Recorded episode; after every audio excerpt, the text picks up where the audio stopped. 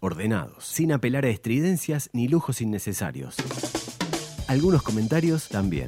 Innovate y su curso con certificación Universidad CLAE de Gestión Grupal en Equipos Deportivos presenta el comentario del partido de Santiago Díaz. Bueno, amigas, ha sido un partido emocionante, capaz que no espectacular desde el punto de vista técnico, pero estaba en juego el campeonato, entonces nos mantuvo en vilo, creo que a nosotros que estábamos acá en Jardines del Hipódromo y también la gente que lo estaba mirando por televisión, seguramente a dos pantallas también, siguiendo las alternativas de lo que pasaba aquí y lo que pasaba en el Parque Central. Aquí Rentistas eh, volvió a confirmar que es un muy buen equipo, juega bien, tiene buenos jugadores, está muy bien trabajado, lee bien lo que sucede en el partido. Hoy no pudo ganar porque se encontró con un equipo que le puso todo el corazón posible. La verdad, tiene algunas limitaciones Danubio, claramente, por algo está donde está, por algo está peleando el descenso, por algo no le ha ido bien tampoco en este torneo de apertura, pero hoy lo puso todo. Mm, y emparejó el partido en base al corazón, en base al esfuerzo de cada uno de sus jugadores. Y miren que la situación era muy compleja para Danubio, porque en un momento dado, ya en el segundo tiempo, perdía 1 a 0 y tenía un jugador de menos.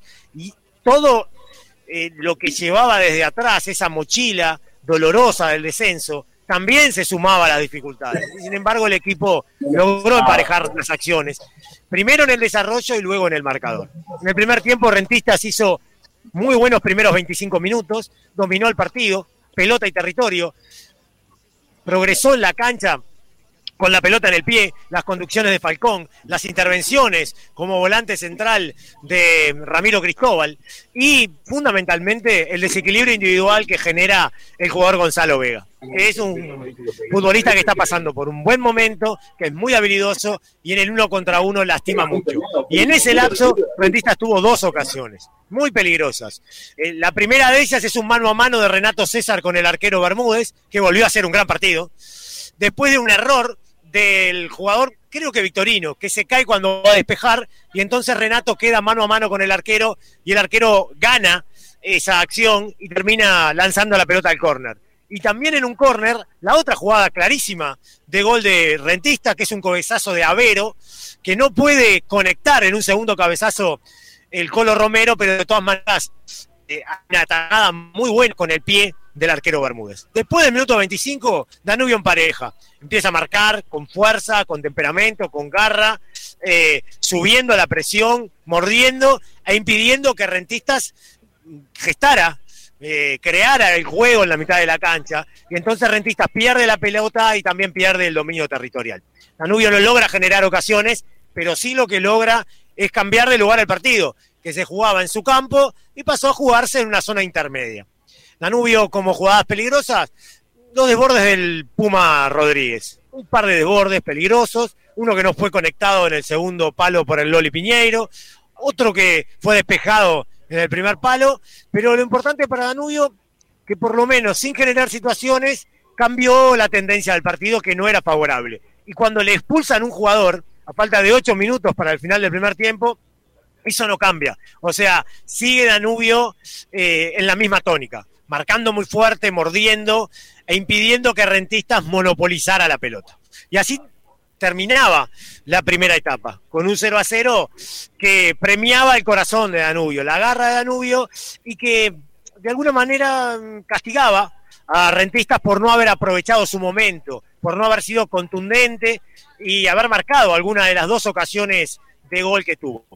En el segundo tiempo, prácticamente que enseguida Rentistas se pone en ventaja. Y una muy buena jugada, en realidad. Eh, una jugada en la que Falcón conduce, como hace habitualmente. Encuentra una zona intermedia Vega que habilita muy bien en las cercanías del área al Colo Romero. Él hace una mague con el cuerpo, hace pasar a su marcador y cuando se va a meter en el área ya prácticamente para quedar mano a mano con el arquero Bermúdez, lo agarran y es penal. Lo transforma en gol Vega y Rentista que se pone 1 a 0.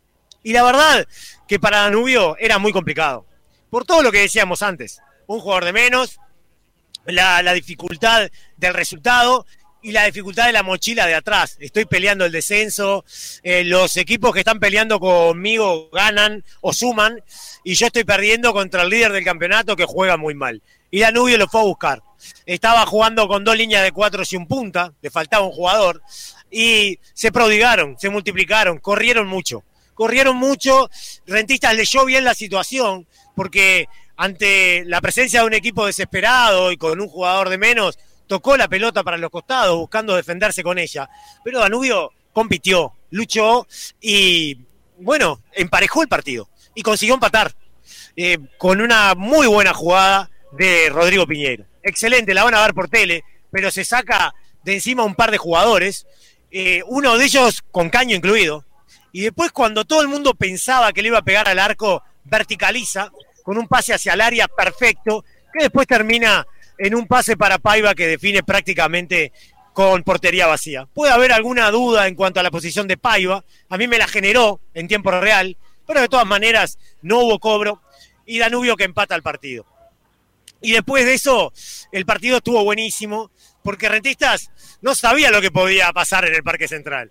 En cualquier momento Nacional podía hacer un gol o dos, y Rentistas se quedaba sin nada. Entonces lo buscó con prolijidad, con la pelota en el pie, con Falcón yendo, con ella hacia adelante, con Vega intentando por el sector izquierdo, varios cambios, entró Salomón Rodríguez, entró Franco Pérez, le buscó el técnico darle un cariz más ofensivo al equipo, pero Danubio se defendió bien. Y cuando atacaba, cuando salía de contra, con el ingreso de Silvera, con la presencia por el sector derecho de Loli Piñeiro, que es un jugador peligroso, también generaba su sensación de peligro.